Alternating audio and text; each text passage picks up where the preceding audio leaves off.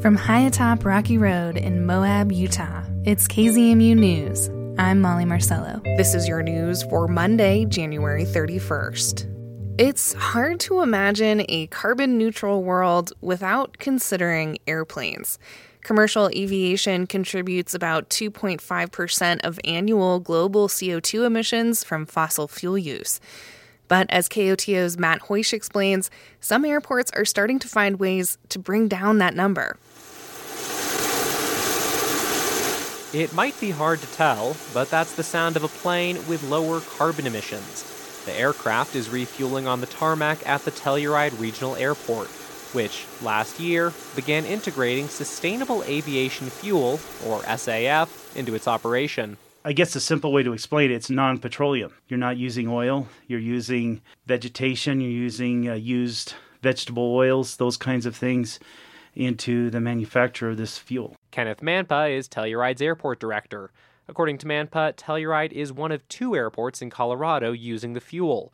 SAF has a lot of upsides. It can reduce aviation emissions by up to 80%. And it's interchangeable with conventional fuel, which helps on the equipment front. You don't have to change your infrastructure, you don't have to have it in a separate tank or anything else. The downside? Well, it's very expensive. Supply is one factor contributing to that cost. SAF is very limited in the U.S. That's according to Richard Thacker, Director of Integration and Operational Strategy at Atlantic Aviation, a company that services providers across the country. That's the real challenge with SAF right now. It's not particularly new technology, but again, it is very, very limited in quantity. And so it's very difficult to, you know, get it to markets, especially in the interior portion of the of the country. Demand is another factor. A lot of airports, according to Thacker, are asking for SAF. The requests are coming from coast to coast, and the answer is always the same. We're doing our best to get our hands on as much of supply as we possibly can, but right now it's it's very limited. That limited supply also complicates the green aspect of the fuel. Atlantic supplies SAF to Aspen Pitkin County Airport, the other spot in Colorado using it. Thacker notes they had to be very thoughtful about transporting the fuel almost 1,200 miles to the mountain town. We didn't want the, the headline to be Dirty Truck Delivers Clean Fuel. So we made sure that the transport trucks were utilizing renewable diesel to transport the, the product. And then we did the equation on that and made sure the carbon benefit or the loss of the carbon benefit of the SAF was minimal, and it was. Several major airlines, including United and British Airways, have used SAF. And there's a chance supply, and therefore cost, will be less of an issue in the future. Last year, the Biden administration announced a goal to ramp up domestic SAF production from the current level of roughly 4.5 million gallons per year to 3 billion by 2030. Dr. Tracy Dodd thinks that sort of top down push is essential to make aviation green.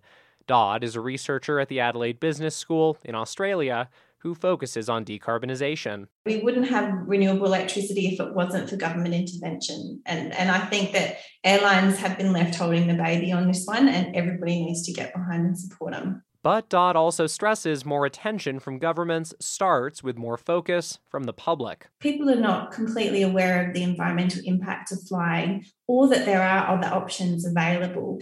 And so we need to increase awareness of that.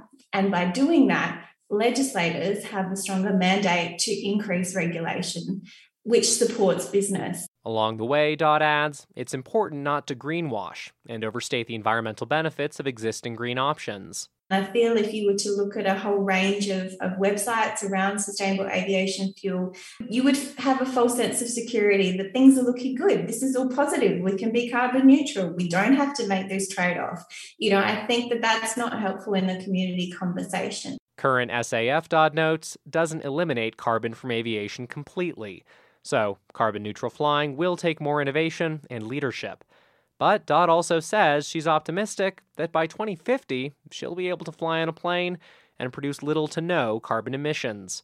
In the meantime, Maenpa says the Telluride Regional Airport aims to increase its SAF usage over the next decade. The airport currently uses a fuel blend that's about 30% SAF. So if we can just keep increasing that, if manufacturing can scale up, we're first in line. There's certainly no shortage of incentives. As climate change intensifies, a warmer world could dent the winter and summer tourism ecosystem that draws planes and passengers to the airport in the first place. For KOTO and the Rocky Mountain Community Radio Coalition, I'm Matt Hoish. This story is part of a collaborative reporting project with Rocky Mountain Community Radio looking at fossil fuel transitions in the West an Indigenous woman facing federal charges for blocking construction of former President Trump's border wall in Organ Pipe Cactus National Monument, was found not guilty this month on religious freedom grounds. Alisa Reznick with our partners at KJZZ reports. More than a year after she was arrested, Amber Ortega left the courtroom in tears to an elated group of supporters. Last year, she testified that she was spiritually called to protect Quitobaquito Springs, a site sacred to her Hia-Ced O'odham tribe. Her defense argued her actions should be protected by the Religious Freedom Restoration Act. Judge Leslie Bowman initially said Ortega could not use that defense because she was still able to access the spring to practice her religion.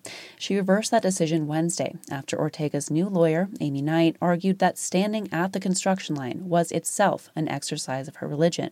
Here's Knight. One thing it tells us is that the religions of indigenous people are taken seriously. Ortega says the verdict is an acknowledgement for all Hia-Ced O'odham, a tribe once considered extinct. This means that we're alive, we're active, we're fighters, we have a voice, we're, we're not an erased tribe. Government prosecutors argued Ortega did not need to violate the closure order to practice her faith. They did not immediately respond to requests for comment. Alisa Reznick, Tucson. This report comes from our partners at KJZZ and their Tribal Natural Resources Desk. New rules from the Bureau of Land Management aim to stop adopted wild horses from being sent to slaughter. The move comes as the agency prepares to round up thousands of the animals this year. The Mountain West News Bureau's Nate Hegyi reports. The BLM is raising the price of adoption from $25 to $125.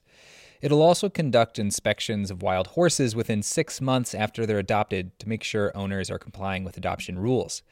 After a year of taking care of the animal, owners can receive a $1,000 incentive, but only after a veterinarian or BLM authorized officer approves it. The goal is to make it harder for folks to sell adopted wild horses to slaughterhouses in Mexico or Canada. The new rules come weeks after the BLM announced it would round up 22,000 horses this year due to an extreme and prolonged drought in the West. Last year, BLM Utah Wild Horse and Burro Program Director Gus Warr said drought causes malnutrition, dehydration, and can even lead to death. That is a horrible, horrible way for an animal to die, and we're not going to allow horses to suffer. Wild horse advocates are criticizing the new roundups. They also say the new rules don't go far enough in stopping the slaughter of adopted wild horses.